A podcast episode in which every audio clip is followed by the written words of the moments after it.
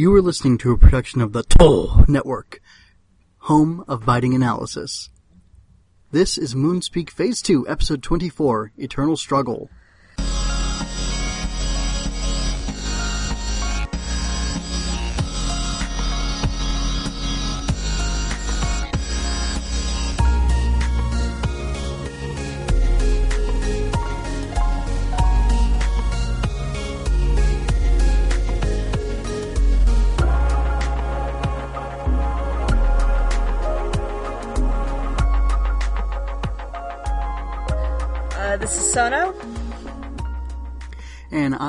Welcome to Moonspeak Phase 2, your source for weekly Sailor Moon Crystal Season 3 discussion and analysis. Um, I had, uh, not really any news, because I don't think there is any news, uh, on the current season of Crystal, is there? Except for, like, Blu-ray releases, which you can find on Miss Dream, Uh, right? Blu- Blu-ray releases. I do think we're getting a second ending theme at some point. I feel like that's something I saw going around, but I didn't actually like save that link. Um, I do think we're going to have like a Chibiusa ending theme uh, later, Okay. uh, which is relevant for reasons that will eventually come around. Um, but otherwise, I don't. I don't think there's any real news other than that season three is starting. it's here. Um, well, we're going to complain about the lack of um, translation for the opening and ending songs uh, later on, like in a minute or two. But I want to let everybody know that I'm going to put in the show notes links to Miss Dream's uh, translations of the opening and ending. So, anyway, the link will be there, and then you can get the lyrics or whatever you want. See the video with the lyrics on them. So, thought you might want to treat yourself to that. Uh, okay, so this week uh, we're back with Moonspeak, and we're going to be discussing Sailor Moon Crystal Act 27 Infinity 1 Premonition Part 1 hyphen.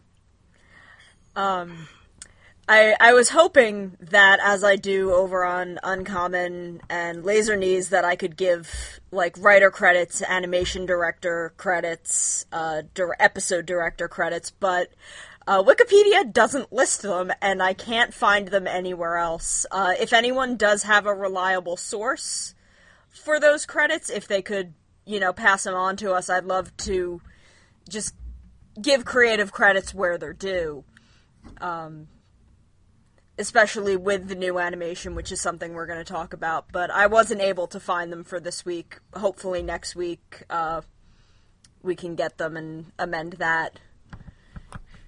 Yeah, hopefully. And then I was thinking, um, just go to TV Asahi's website, but never mind. I'm not even. That's not the station they're airing on, and I don't know if the station that is airing on in Japan does that, like uh, like the Toei. Yeah, I mean, I'm sure if I could actually read Japanese, I could just get it out of the opening credits or the ending credits. But Well, that's true, unfortunately, I have minimal Japanese literacy. um, but again, if anyone can read them and get that information, or knows of a website that has that information, um, Wikipedia is useless to me at the moment. They they stopped listing like animation directors midway through season two or at the end Huh. of season yeah like midway through season two for some reason they just stopped listing they just have it all as to be announced and never updated those uh, they do have the weird. episode directors and writers updated all the way through season two but there just isn't anything listed at all for season three so uh, like I said, if anyone has that information and knows of a consistent, reliable source, uh, please do pass that on to us. All right. Well, let's uh, now that we're past the credit section that was not, um, let's go ahead and move into our uh, rough demands section where we uh, get to talk about things that rubbed us the wrong way, as Prince Demand so frequently did. That was his job. So I'll I'll go first. Um, again, the no translations for the opening or the ending was really upsetting. Agreed. It's it just seemed really weird, and I mean, we both watched uh, the subs on Hulu. Uh, Yeah. Correct. Uh, just Yeah. for some reason they romanized the entire song and put subs for that up, which seems like a really weird choice. They never did that for the first two seasons. It was just always uh, English translations. I don't know if they're going to be switching back and forth in the weird tradition of like old official DVD releases of things. Um, but man, I I would have just loved to, you know, get to enjoy the translations of the songs in my first Well- experience with this opening.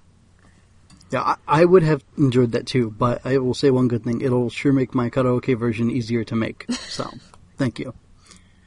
Um, so, uh, let's see the next thing. Okay, so the hand waving of the monsters away as just an evolutionary reversion was definitely strange, and, uh, we'll talk more about that later. Yeah. Um, uh, Usagi and Mamoru not getting their morning kiss, like, I just want them to have it because times are going to get rough.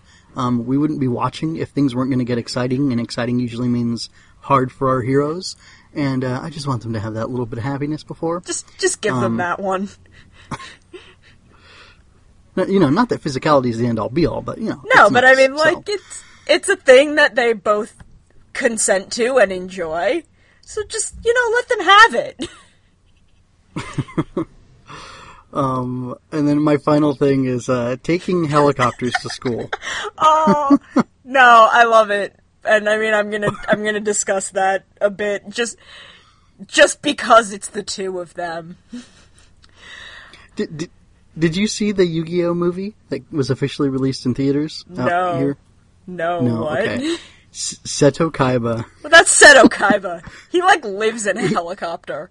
He lived on a blimp wo- for an entire season. It's worse though. Oh, God, he did he actually gets into a Blue Eyes White Dragon themed, uh, Oh like God. jet plane.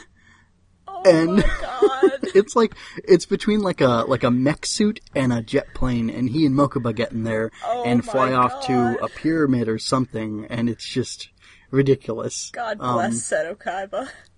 Yeah, and th- this reminded me of that brand of like r- crazy rich anime person. So Uh, the, the reversions, uh, or the, the excuse of reversion felt really awkward to me too, uh, especially with how Daddy Kino just, it, like, explained it. He's like, okay, well, we all evolved from, like, previous primates, and this is just people reverting to that, but that's not at all what the monsters look like. like, it's a big smoke bug that comes out of people's back. How are you making that logical jump from point A to point B? because Yeah. I don't understand. yeah, there's no way. Um, I'm also still having a hard time with Artemis sounding like he's like 40. like the, his acting isn't bad. It's just a weird, a weird voice for him. Uh, especially with Luna not sounding that old. Um, Uh, I guess he was in the uh the secret base, right? yeah, that's that's when he has lines this episode. Um, he has he has like two or three lines, and he just he sounds like he's forty, and he sounded like he was forty last season, and I can't deal with it. It's it's not that bad. I'm, it's not any kind of deal breaker by any means, and his acting isn't bad. It's just weird. It he just it's not a voice that I imagine coming from this cat. Right. Uh, speaking of these reversion monsters, the noise they make is just a guy yelling "gow" into a microphone with like it has a no like a a noise under it, but there's no like vocal distortion, and it's really hard to feel threatened by it. Um, especially like watching Zyuohger Yeah. where you've got this adorable lion man just yelling "gow" for fun now and then. Um. Okay, so did the girls just all transform in public, like with a ton Uh, of people yes, around them? like, Mamoru tells the girls to go fight the monster, and Naru and Umino are like right there. And there's no time for them to have gotten any distance away to not see this. And like there are people on the street at the end of the fight. Like, are are There were a lot of people. There was like 20 people. yeah, just like watching this. So you know, our secret identity is not a thing now. like they didn't even duck Uh, into an alleyway. Yeah, I mean, I always have a problem with like maintaining the secret identity thing in most stuff. So, like, I can't really say too much about it. it's like it's just a thing that their identities have always they've always like gone to lengths to not be seen transforming and it it just felt really odd that like other people don't know about like Naru and, Omi- and Umino don't know that they can do this but they weren't at all concerned with just you know doing this in front of them Right? Especially when a, a plot point in, uh, the, at the, end of Crystal Season 2, I guess, was that Naru, like, wanted to be there for Usagi and just did the best she could because she didn't know what this secret part of Usagi's life was. Yeah, so it's it's really it just felt really strange to me just the pacing of that moment and how it just kind of happened without any thoughts to okay, but like 50 people are going to see us. Um, I also really can't wait for the show to stop calling Haruka by male pronouns.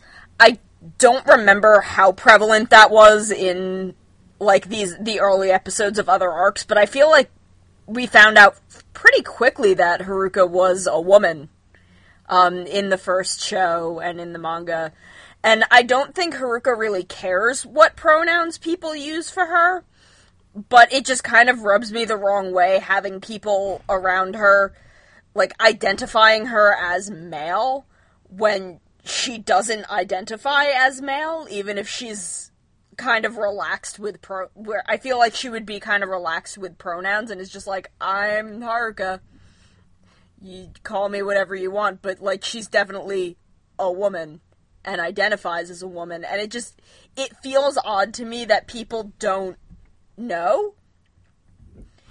Like the the people she works with at the racetrack would probably know like from medical forms or her like changing in and out of her racing gear. And she has to have submitted medical forms to the school. Like it, it just sat really weird in my stomach listening to 20 minutes of people calling haruka who's always been kind of she's been kind of this active like lesbian figure in my life.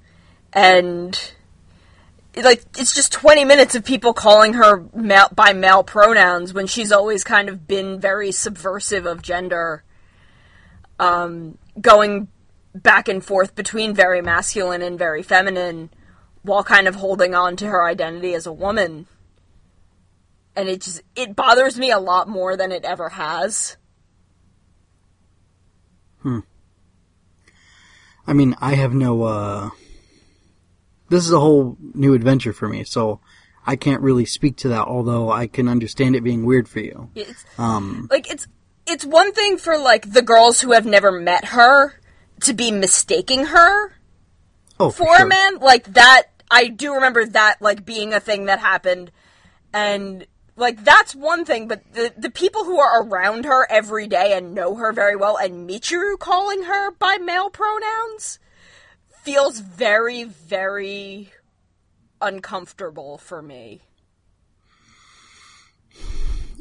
Now, is that something you feel is going to have a point to it, or are you concerned that it's just going to be like this thing that hangs there for however long Like I feel like and isn't once, really resolved? I, like I feel like once Michiru and Haruka transform on screen, like it's all just going to go away, and suddenly Haruka's just going to be her. It just it sits very very oddly with me, and I just really want it to not keep happening. Um, of course, not to negate how you're feeling. I wonder though if because I didn't listen carefully enough to like how she referred to herself. Um, and I know some female characters can refer to themselves with like, you know, the male version of I or whatever yeah, in no, I I do think that she refers to herself with like masculine, uh, like with Boku. I was I also wasn't paying close enough attention, but I do kind of remember her using that and that being part of the way she speaks. But it's still very like for people to refer for kind of the subs to refer to her as him um like I don't under I don't really understand the point of that. I don't know if we're, like we're trying to hide Haruka's gender when she's in the opening in in her sailor armor. Yeah, no, I mean, I was gonna, I was getting to perhaps, uh, because, um, I mean, Sailor Moon's a, an old thing and it's popular, and I would think Crystal has raised its popularity, especially because it's the 20th anniversary and everything. Um, I wonder how much of that might be, uh, a decision on the subbers, um, and I don't know if they have to get permission from Toei to make certain calls, um, that they want to keep it just a little bit more suspenseful or mysterious before the reveal. And that's, again, I enjoy dramatic irony, so that's not really a choice I would support.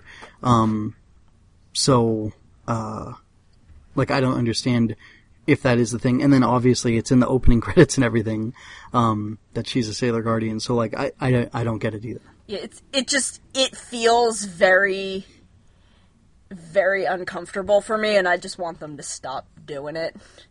Again, I don't remember how long that went on in in the original series or in in the manga. Um, I don't feel like it was very long. But again, this is only one episode. Um, yeah. But it's one episode out of like 26 instead of like the the 40 something that a season of Sailor Moon used to be. Right. Um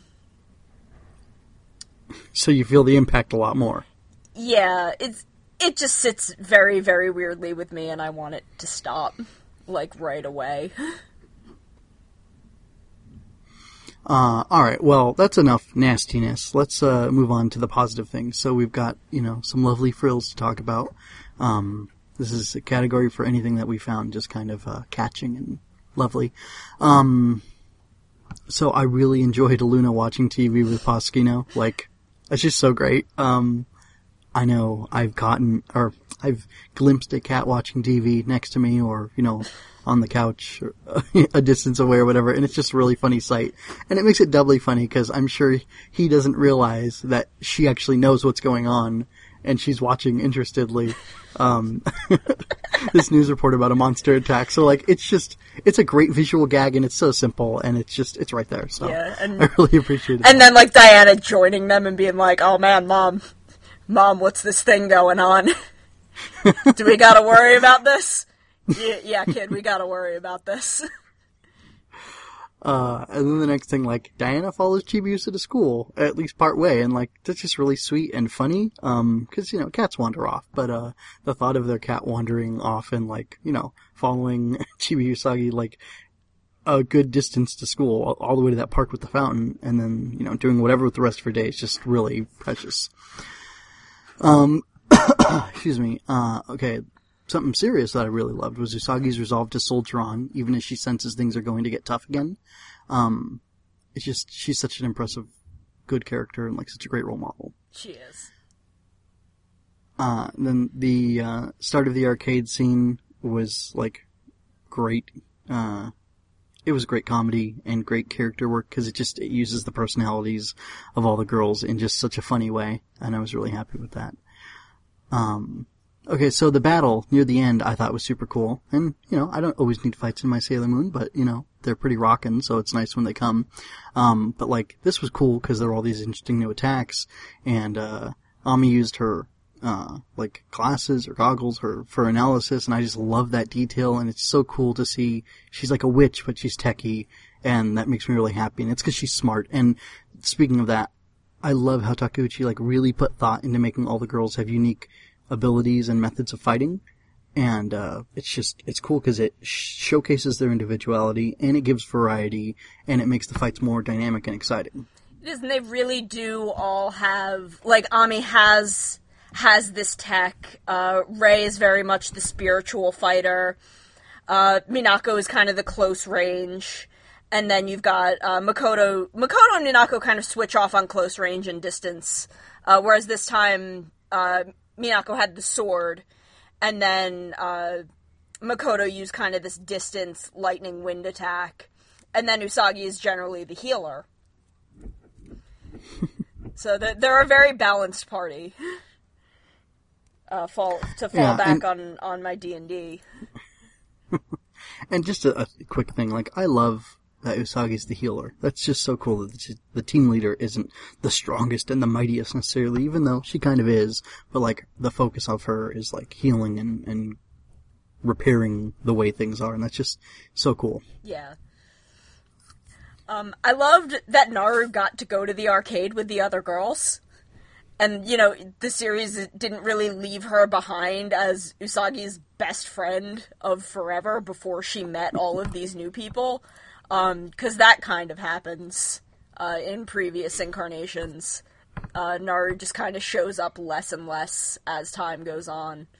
Uh, but she got to go to the arcade with with all of Usagi's new friends, and they got to play together, and I thought that was really nice.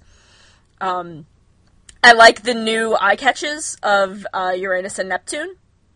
I thought they were very pretty.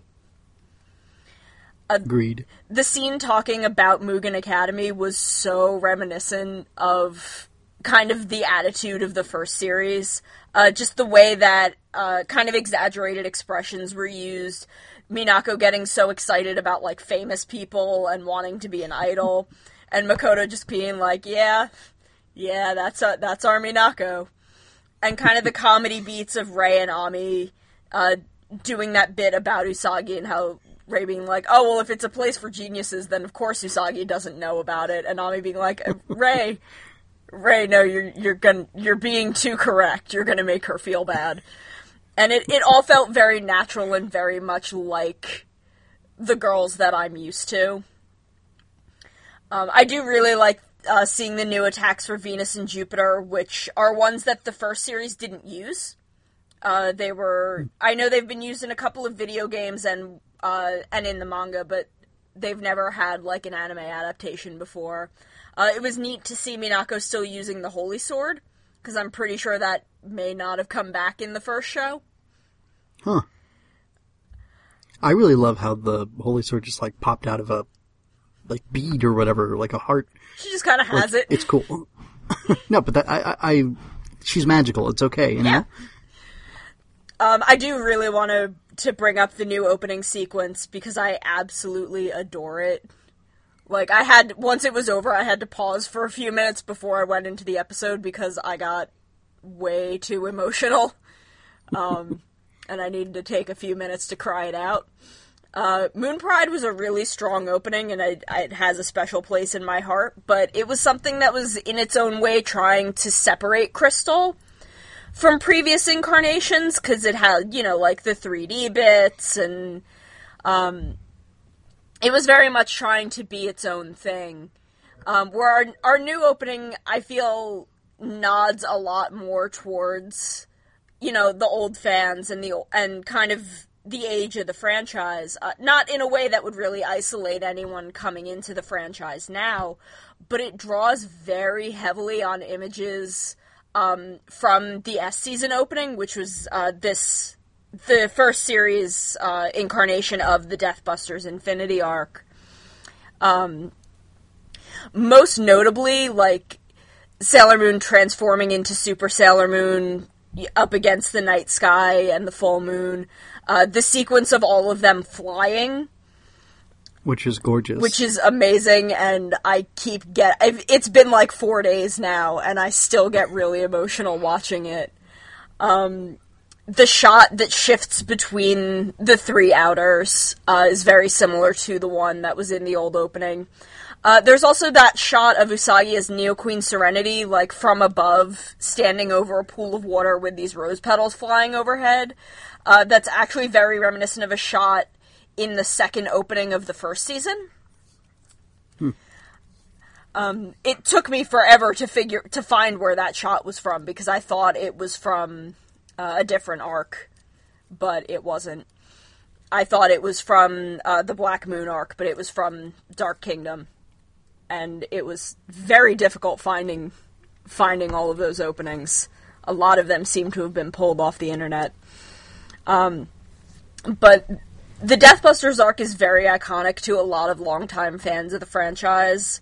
Um, so to see shots that were such a key part of the opening of that arc, because that was the first one that didn't change heavily as it changed, they just kind of were adding, like adding the outers as they were introduced and uh, changing some shots, uh, like to add things to shots instead of doing an entirely different opening. Uh, so to see oh. to see that was really nice, and it makes me feel like the people working on Crystal and on this version of the Infinity Arc, kind of like they really wanted to make it special towards the people coming back in coming back with the franchise. Um, there's also this really interesting choice in in this new opening to have Sailor Moon in just the the armor bodysuit, but without the boots and gloves and tiara or the hair adornments for most of the opening until she transforms into Super Sailor Moon. Um, and it's just it's a really striking visual because it's not something that ever happens and I'm a little torn on what I think the meaning of it is because on one hand, like walking barefoot is kind of risky. Um, and you could take it as Usagi being strong enough to just be running around as she's literally running barefoot without fear of whatever she may encounter that could hurt her, especially since there are rose petals everywhere, meaning there have got to be roses nearby, um, which would hurt if you stepped on them and could very easily cut like her now exposed arms and legs. And she's not concerned about that at all really. But on the other hand she goes directly from this state into super sailor moon which may lean toward those missing pieces being a visual indication that sailor moon as she as her power is now isn't enough for what's coming. Uh, she's always been strong, but now she needs to be stronger. Like Sailor Moon, as she is now, is lacking and needs to grow. And I think that's actually a really nice visual way to present that idea, if that's kind of what they're trying to do. I like the point you make about it representing like maybe she's not enough right now because I was almost thinking as you were talking about it, well maybe it is saying that she does have enough. I don't know because I got this sense from, um, from like her resolve this episode, and then from her because that's at the end of the scene with Mamoru and Chibiusa, and then she goes to the arcade. I think the arcade's the scene immediately after. Yeah. And she says something about her friends that like as long as the five of us are together, there's nothing we can't overcome, and that kind of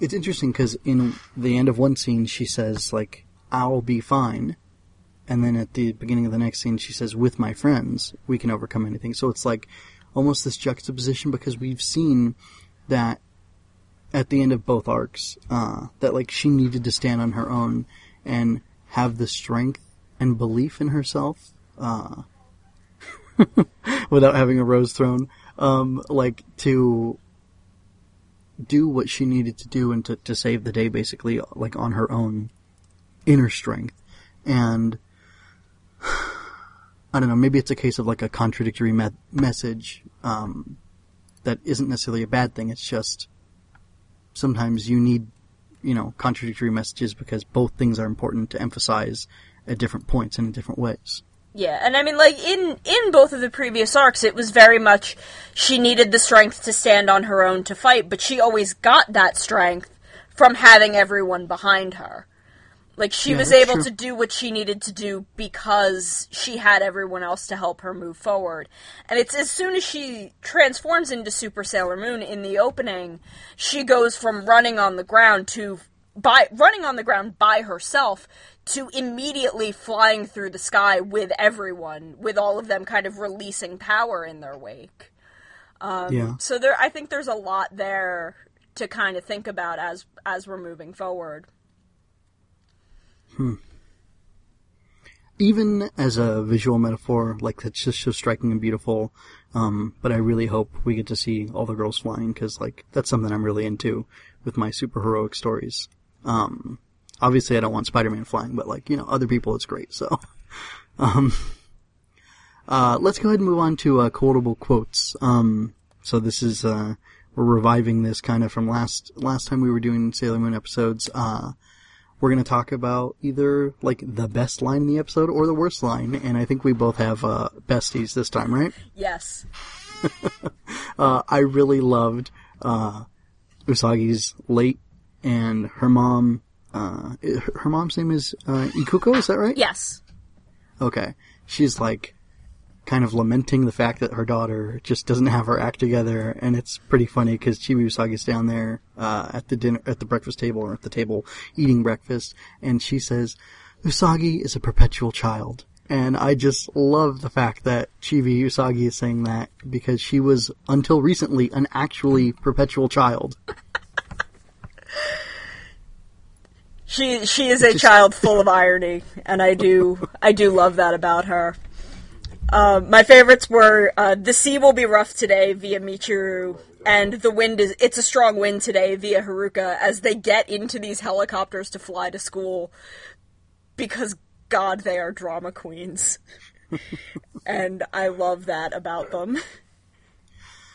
Um, they're, well, they are Neptune and Uranus. So yeah, like, it's just, they're they just have to be so dramatic about everything, and it's amazing. Uh, all right, so that was a, a, brief, fun little section, but now we're going to move on to the Inquisition, and uh, I got questions to ask about this episode, and uh, mostly I do these, but when Sono feels like it, she'll throw in question two too, and we'll just kind of bounce off each other. So, first question: uh, How do you like the reintroduction of our main cast? Ami killed me.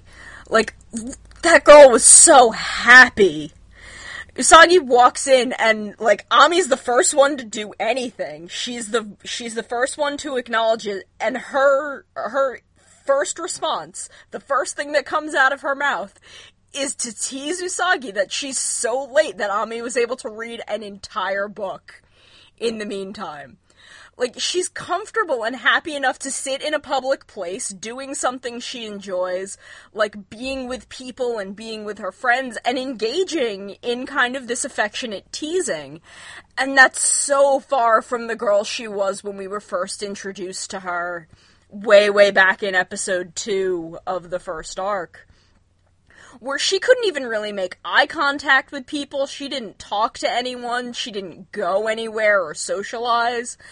And I'm just so proud of her that in that moment she's just so happy and like willing to tease her friends and be in an arcade.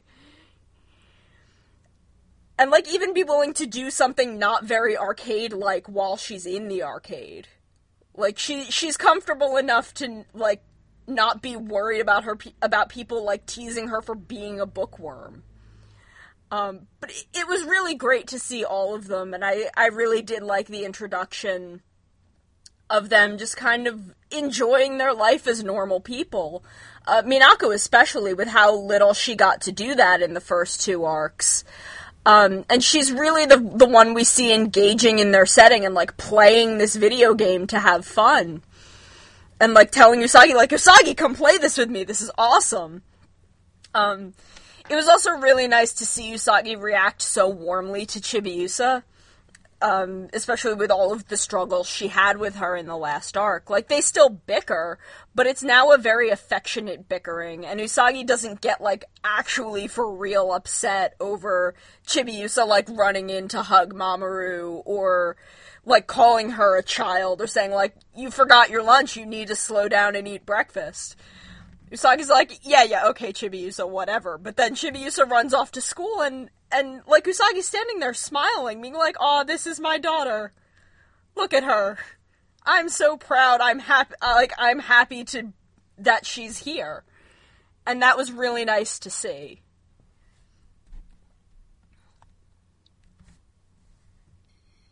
Uh, for my part, um, I was really stricken by how Usagi has changed, but is still the same. Uh, she's up late for school again and trying to balance everything in her life, but when it comes to dealing with serious business and embracing a destiny of hard work and fighting for her happiness, she is so ready for it. She isn't resigned to her fate or enthusiastic about fighting, but she knows that life is hard and resolves to face hardship with the faith that she can overcome whatever awaits her. Uh, so, uh, Chibi Usagi's uh, interactions with Mom Posquino were uh, really sweet, and her running off to uh, walk to school with um, some friends uh, after meddling with uh, Mamoru Usagi was so great. Um, this kid has been through so much, and I'm happy to see her adjusting well. I mean, if you remember, she was bullied in. Uh, She was You know, bullied the- for like several hundred years. yeah, I mean, and that's what ultimately led to, in various ways, uh, you know, the whole Dark Kingdom arc. Um, or I'm sorry, Black Moon. is that the wrong one? Black Moon. Black Moon, thank you. Um, so like, that's a really big deal to see that now, and it's such a, a small, simple thing. Just these girls running up to her and saying, "Come on, let's go to school." Um, but it's just it made me so happy for her. Um, and then for the rest of the girls, it was so nice to see them. Um, Rei and Ami's reactions to Usagi at the arcade were hilarious and on point. Um, I picked up on an extra edge of like flirty playfulness from Rei that was fun to see and seems indicative of her growth since meeting the others because she was kind of like stiff or angry. Yeah, she she was very playful. she was very very distant, and now she's willing to be like, oh yeah, that's our Usagi, always late, but she's ours and we love her. Right. Uh, and then like Minako and Makoto fangirling over Haruka and their love of being in love was like really great. Um, it's never, well, anyway, uh, it's just, it's something fun. Um, and like the changing dynamics make everyone feel really organic. And, uh, I know you said it felt like a return to who the girls were and how they acted in the original series. And, uh, for me, I don't really have that, but still, I, it's a positive change. Uh, and it just feels like it reflects a growth to me as opposed to like a correcting of the course, you know? Yeah, and like it it is a little of both, I think, because now they've been through these two major battles together, and they've had kind of this time to relax, and are able to just kind of come together as friends instead of as warriors, and just kind of calm down and get to know each other a little better. Where they haven't, re- they didn't really have the time to do that that they had in the first in the first anime because it back then it was like maybe 50 or 60 episodes where more than that god i my my sense of how many episodes are in a thing is really off like pe- people have told me like trigun is like 26 episodes I believe that is correct, yeah. yeah, I feel like Trigun is like 80 episodes. uh, so I, but I know like the the encompassing of the whole first series of Sailor Moon is 200 episodes, but I have a hard time mentally breaking that apart uh, into all of the arcs. But I feel like there was a lot more time uh, within within the first anime for them to kind of have downtime that they weren't able to have in Crystal that they're having now. Uh, that's really nice to see. And thank goodness for that change. They really need it. They've earned it. Um, yeah. Uh, okay, so, by the way, I was thinking, um, Crystal always felt really fast to me, and now we've been watching Ghost for, what, like, uh, four months? Maybe? more Six months? more than that. Six months. We're we're Yeah. about at the halfway point. and Ghost is just like a blitz. And I think I was thinking about how fast, uh, you know, the you know Sailor Moon is also, and I thought, you know, maybe that's the the best way for things to go. Anyway, um, I'm gonna talk about the '90s uh, version a little bit. Uh, the animation style's changed, and um, it's taking much more license now with expressions like how they did in the '90s anime. And I want to know, Sono, as a veteran of Sailor Moon, how does that work for you? I'm really happy about it. Like I know that was an issue that a lot of people had with the first two seasons of Crystal that everyone felt very stiff. Um and I feel like Toei Animation really did kind of absorb those complaints about seasons 1 and 2 and decided to be a little looser with the animation and let the girls really feel more alive and like they're expressive teenage girls and now they feel like it. Um, I love the new stock footage sequences, the 2D stock footage. I didn't mind the 3D ones as much. They felt very jarring, but they didn't bother me quite as much as as some people. Um, but the new ones just feel so much smoother and more natural. And I really do hope that all of this sticks. Uh, the new animation, I feel, has a lot more heart to it. Um, there were not nearly the amount of animation errors that there were um, early on in the previous seasons. I still haven't recovered from episode two of uh, of Dark Kingdom. That was bad. Um, and I mean, this is not perfect in places, but it never dragged me out of the moment the way it did sometimes, especially in, within the first arc of Crystal. Um, so I I really do think they they made a good choice switching here. The animation is really beautiful now, and it, it just feels like a modernized version of the animation from the '90s show. Whereas the first two seasons felt very much like they were trying to change the visual style to be a lot more like the manga. Uh, whereas now I think they found kind of a nice halfway point. Okay. Uh, for me, uh, I very much enjoy the shift in animation. It feels higher quality, more consistent, and more natural, uh, even as they go super deformed a few times. Like, I don't know if it's nostalgia or just good craftsmanship, but I really enjoy characters going dramatically off model for comedic effect in this show. It packs a lot of extra punch in scenes like the arcade where Ami unintentionally, like, further slights Usagi by fanning Rei's burn. Um, and, uh, it's really nice that after the break everyone has a new look. It feels like more of a natural growth and change as opposed to just uh, something outside of, of the show in the meta that like oh it's a new animation studio or or different animation style. Yeah. Um, okay, so next question. Uh, Haruka and Michiru each share a moment with Usagi and Mamoru. How did those moments play for you? I'm glad that 20 years later, Haruka and Michiru are still the absolute drama queens that they have always been and like knowing them it's so hard to take them seriously sometimes with their helicopters to school and their like dramatic oh the sea is angry. Like ladies take a chill pill. Like i i know you're nerds. No one else has found out yet but some of us know you. Um, but the two of them kind of know exactly what they're doing in those moments with Usagi and Mamoru. Like they're kind of pushing the boundaries that those two have to kind of see what the two of them know, what they don't know, how much they're willing they're able to recognize. And I thought they were really good moments uh, kind of between the two of them or the four of them sort of. Right. the two pairs. Yeah. Um Okay, so for me, um, Haruka and Michiru are obviously measuring up Usagi and Mamoru for something. Uh, they're also Sailor Guardian, excuse me, Sailor Guardians, and are somehow connected to Pluto and Silver Millennium, but are antagonistic to our girl somehow.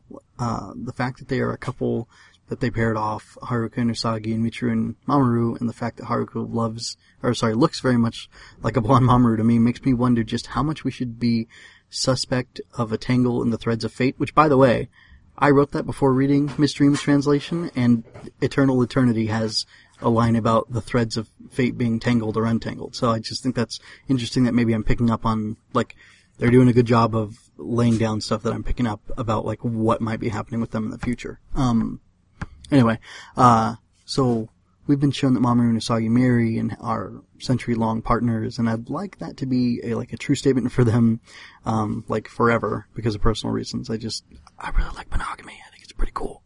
Um, but I almost feel like that could be altered for a time, and that could be interesting to see.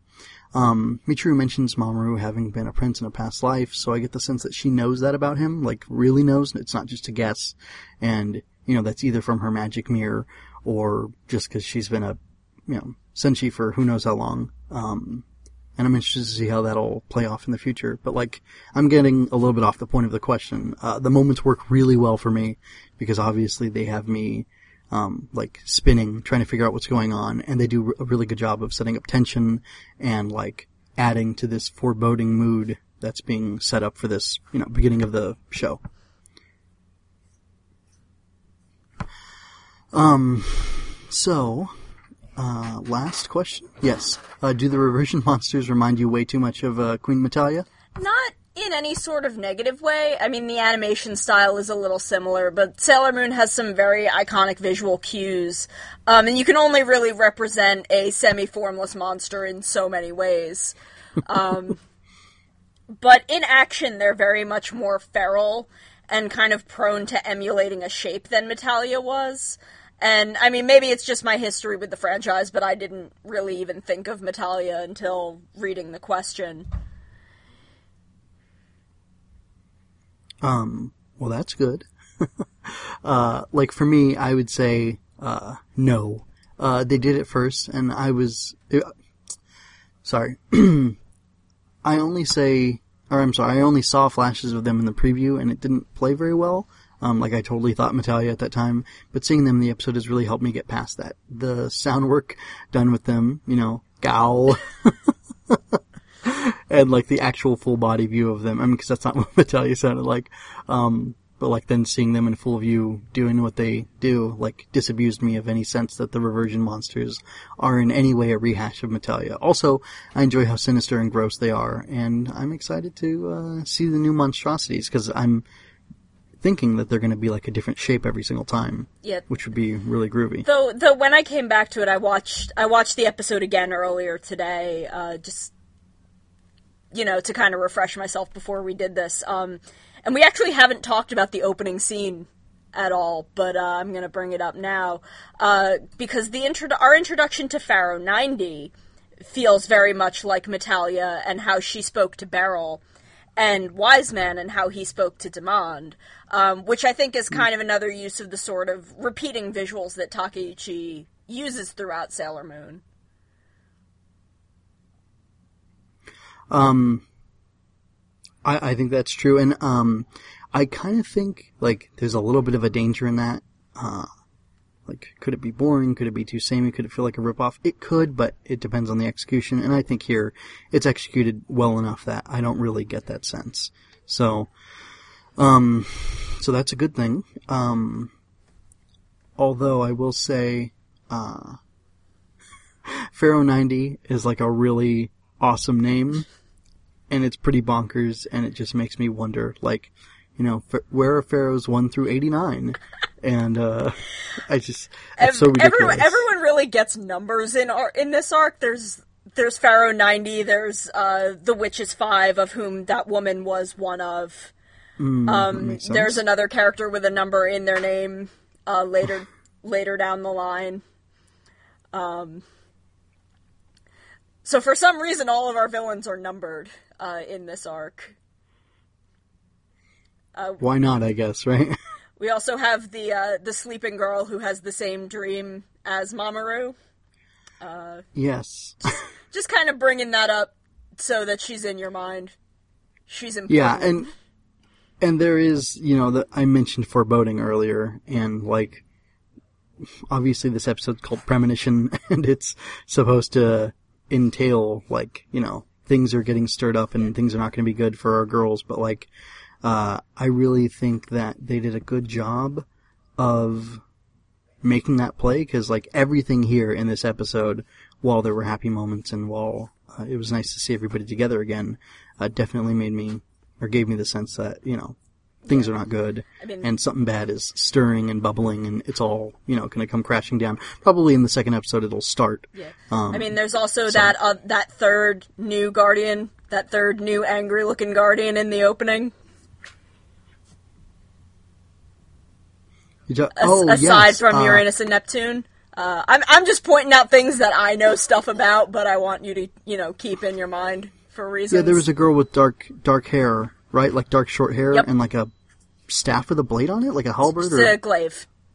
glaive. Okay, so like I did notice her too, and well, anyway, I don't want to get too much into speculation, but uh, It it will all come Yes, in I- time, but I definitely want uh just want you to keep those things at the front of your mind for reasons. because it's more fun that way. Yes. Um, I also I also Okay, just don't want people listening to think that we uh we overlooked those things. okay, uh, yeah, in and in discuss in you know getting overexcited about returning to our girls. and uh, the the two new drama queens who have shown up. Um. So, okay. Well, I, I think, and I, I appreciate that. It's good. Uh, we we don't want to get called out for that because um, we definitely do know what's going on at least a little bit. Um. But uh, I think that pretty much brings us to a close to our episode. Um.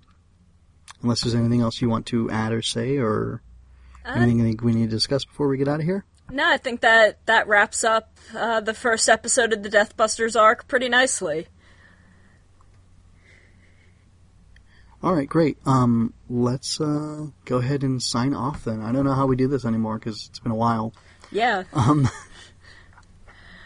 Um, I guess I guess people can find you at Mama Fries Meal on Twitter, right? uh, Mama Fries Meal at Twitter and Tumblr. Uh, brand new love song on Instagram and Etsy. Uh, I don't know. Drop me a line wherever. I love chatting with people. Also, people should check out your Patreon. Yes, uh, you can check out my Patreon for, uh, you know, I'm working on a ma- little magical girl thing at the moment. Um, you know, coming coming from my roots in Sailor Moon, doing a little magical girl thing. I've got a couple of, you know, Kamen Rider magical girl ish uh, ga- video games planned uh, that I would love s- some some support in being able to get out because I do have uh, bills I got to pay every month, and uh, these are my way of paying them. Uh, so if you could check out the Patreon, uh, Watermelon Bees uh, is my account on Patreon. Uh, Brand New Love Song is my Etsy shop. Uh, I do a lot of doll clothes and uh, embroidered patches.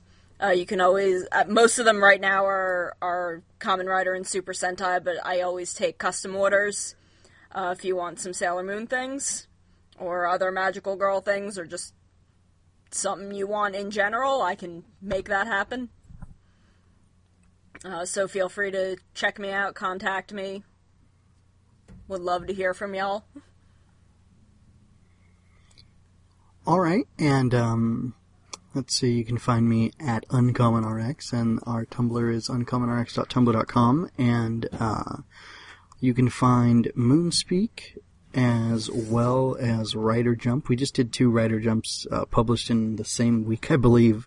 Um, one's about uh, Kamen Rider 1971, and the other one is about the Rider Sentai crossover that wasn't. Um, so that was interesting, and uh, was- it we're gonna get back on bit. track. Yeah, it was a little bit. Um, we're gonna get back on track with doing uh, Laser Knees and uh, Uncommon Cast RX, which you can also find on uh, trialofheroes.wordpress.com, all under the Toe Network uh, series of podcasts, I guess. And um, you can expect those to go back to normal, but you can find all that stuff there, and it's uh, there's a lot of good stuff. There's um, old uh, Crystal reviews. Uh, I don't know quite if we're going to be getting uh, text reviews for Sailor Moon Crystal up um, uh, season three every week, just because like there's a lot going on. So we'll just have to double check on that. But uh, Yeah, the, the anyway, two of us are doing three shows a week now. This is true. um, so, anyway, uh, things are busy and uh, things are good, but you can go ahead and check out all our stuff and make sure to rate and subscribe to uh, raise our visibility on iTunes and get other people listening to us. And uh, yeah, that'd be good. And you can check out um, all the shows now are, are on iTunes, and you can just get them through the you know vanilla RSS uh, that you can get on an Android or just for your computer or whatever. So you can go ahead and check that out, and Yeah. uh, we'll get out of here. Also, one more thing: Sono made um, awesome intro outro music for this show as well as Laser Knees, which uh, should be on all the episodes from here on out. So Yes, that's uh, I am. I am having fun uh, with that. I do release. Uh, I haven't released the uh, openings for the podcasts on my Patreon, but I do sometimes do some other songs that I'm going to be putting into games. Uh, I do release those uh, for my backers uh, and no one else. They're the only ones who have those songs right now, other than me. Um, I think I may have released one of them on my Tumblr, but there should be three or four of them that are out on my Patreon, uh, if that's a thing you'd be interested in. Um, so that's always fun. Uh, so you know, f- all feel free to check that out. If you have any feedback for the show, uh, any opinions on things we're saying, questions we're answering, uh, feel free. Drop us a line. We'll be happy to, to talk about that too. Yeah, and I think I'm going to go ahead and, like we do with Laser Knees and Uncommon Cast RX, open up uh, on via our Tumblr and Twitter, um, like submission for questions uh, from listeners uh, regarding Sailor Moon. Yeah. Uh, so you know, we'd love to hear from you guys. We love doing feedback. Uh, that's that's often some of the most fun parts of our other shows.